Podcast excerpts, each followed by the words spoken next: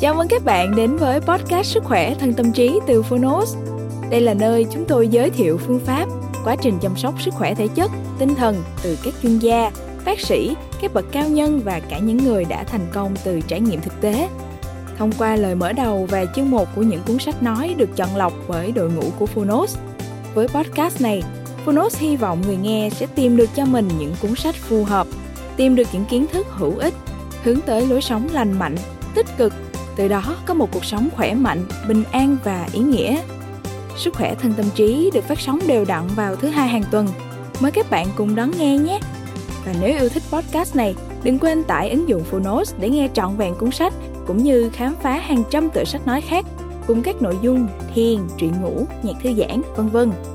Giờ thì mời bạn lắng nghe chương một của cuốn sách ngày hôm nay nhé.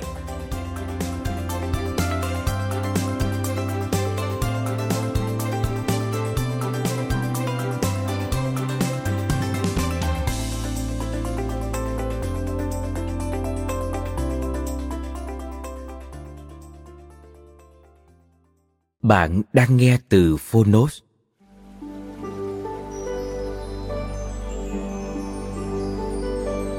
Đi gặp mùa xuân Hành trạng thiền sư Thích Nhất Hạnh Niên trưởng Trú trì Tổ đình Từ khiếu, Khai Sơn Đạo Tràng Mai Thôn Quốc tế Tác giả Tăng Thân Lạc Mai Độc quyền tại Phonos phiên bản sách nói được chuyển thể từ sách in theo hợp tác bản quyền giữa Phonos với công ty cổ phần sách Thái Hà.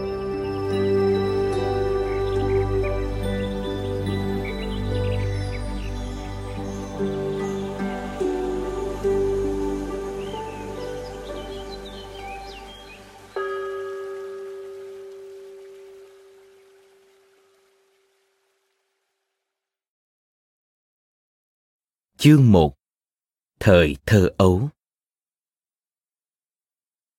Bé em.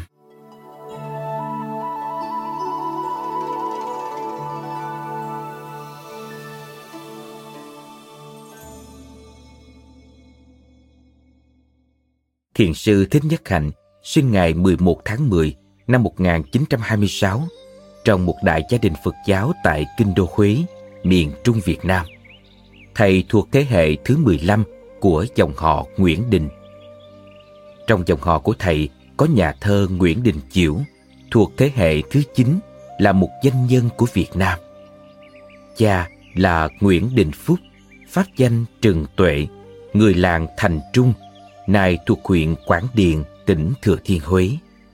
Ông làm quan võ trong chính phủ Nam Triều Nhạc Nguyễn dưới thời Pháp thuộc đảm trách công việc di dân lập ấp. Mẹ là Trần Thị Chỉ, phát danh Trừng Thính, người làng Cho Linh, nay thuộc làng Hà Trung, xã Do Châu, huyện Do Linh, tỉnh Quảng Trị. Cả hai ông bà thọ nam giới với hòa thượng trụ trì chùa Từ Hiếu vào dịp Tết Nguyên Đán năm 1947. Thầy có ba người anh, một người chị và một em trai út. Bé em, tên gọi của thầy lúc nhỏ, đã sống trong nhà của ông bà nội cùng với bà nội, các chú bác và anh em họ cho đến lúc lên năm. Đó là một ngôi nhà lớn trong thành nội Huế, có hồ sen, lũy tre, cây đào sai khoa triệu quả. Bé em có tánh nhút nhát và thường ngại làm phiền người khác. Bé em rất chú tâm khi làm bất cứ việc gì như đi dạo trong vườn nhà, chơi với một con ốc sên hay với một hòn sỏi. Mỗi lần đi chợ về, mẹ thường cho bé em một cái bánh ít hay bánh in. Cầm lấy cái bánh mẹ cho, bé em ngồi thưởng thức một cách chậm rãi và thanh thản. Bé em đưa bánh lên miệng cắn một miếng nhỏ để cho hương vị của miếng bánh thấm vào lưỡi. Đưa mắt nhìn lên trời xanh, rồi cúi xuống đưa chân phải xoa nhẹ con chó, lấy tay trái vuốt con mèo, rồi cắn thêm một miếng thứ hai. Cứ như vậy, bé em ăn hết cái bánh. Cái bánh tuy nhỏ xíu, ấy vậy mà bé em mất gần nửa giờ đồng hồ để thưởng thức. Cái bánh in bánh ít thời thơ ấu ấy là một kỷ niệm mà sau này thầy đã nhớ lại và hướng dẫn cho không biết bao nhiêu người thực tập an trú chánh niệm trong mỗi bữa ăn. Bé em cũng thích ăn kẹo, đặc biệt là kẹo cao. Lên 4 tuổi, bé em được đi học và có tên mới là Nguyễn Đình Lan. Một năm sau, gia đình Lan chuyển ra huyện Nông Cống, Thanh Hóa để sống cùng với cha, nơi ông được thuyên chuyển đến khai khoang một vùng miền núi. Lớn lên, Lan nói được giọng Thanh Hóa một cách tự nhiên. Lan thích thú đọc tất cả những cuốn sách hay những tờ báo Phật giáo mà anh Nho, anh cả của Lan mang về nhà. Lan cũng rất thích xem anh Nho chụp hình và rửa ảnh từ một cái máy cho anh tự chế. Sau này, Lan xin anh dạy cho mình cách chụp hình, rửa ảnh và vẽ tranh truyền thần. Những hạt giống Phật Pháp được tưới tẩm lần đầu trong đời.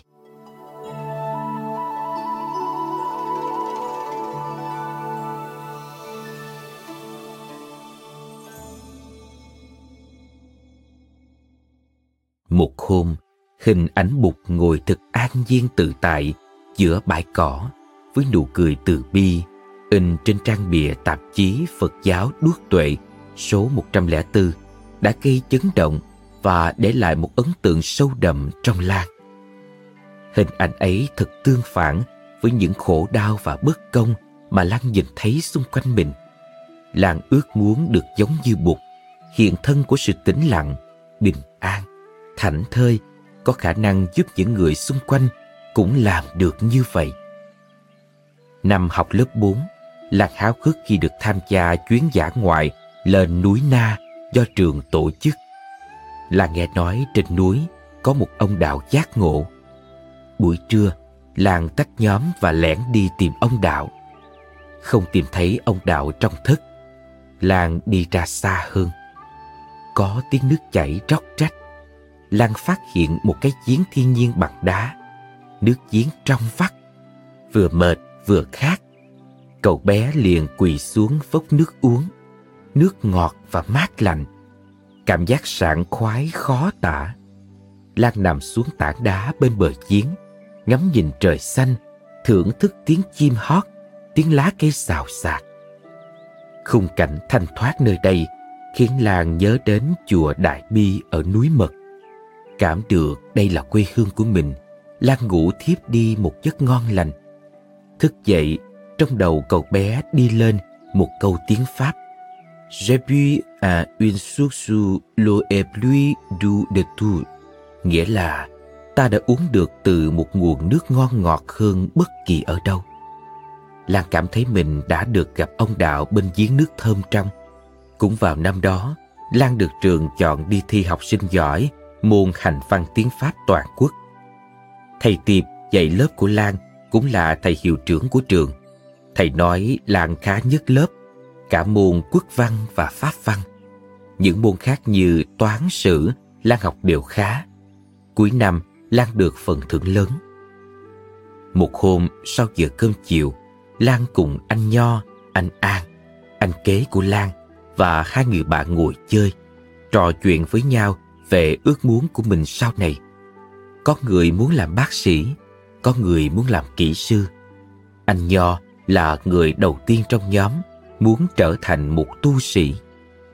Sau một hồi thảo luận, tất cả đều đồng ý đi tu. Anh Nho xuất gia tại chùa Đại Bi trên núi Mật Thanh Hóa với pháp danh là Thích Giải Thích. Thầy giải thích sau đó được bổn sư là Ngài Trừng Pháp Chân Không gửi đến tu học tại chùa Từ Hiếu, Huế với sư huynh đồng sư là thầy Chánh Kiến. Lan muốn đi tu theo anh. Lan tập ăn chay, tự học thêm tiếng Hán và đọc kinh sách.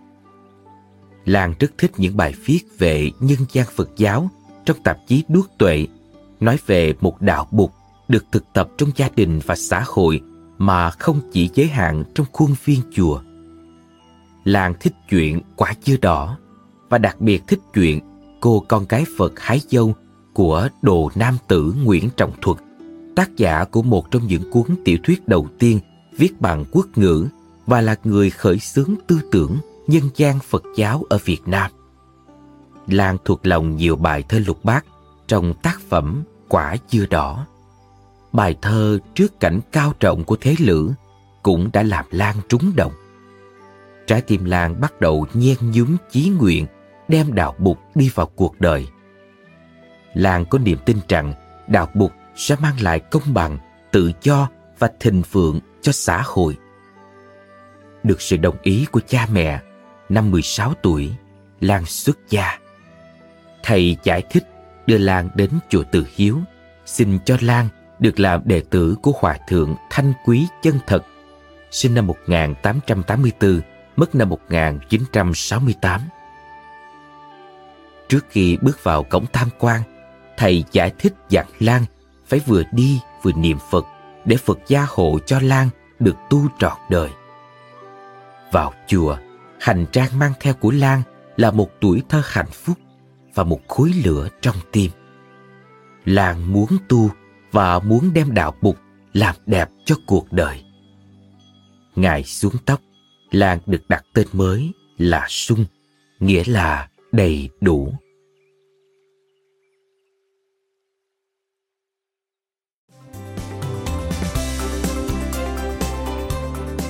Cảm ơn bạn đã lắng nghe podcast Sức khỏe thân tâm trí. Podcast này được sản xuất bởi Phonos, ứng dụng sách nói có bản quyền và âm thanh số dành cho người Việt. Hẹn gặp lại ở những tập tiếp theo.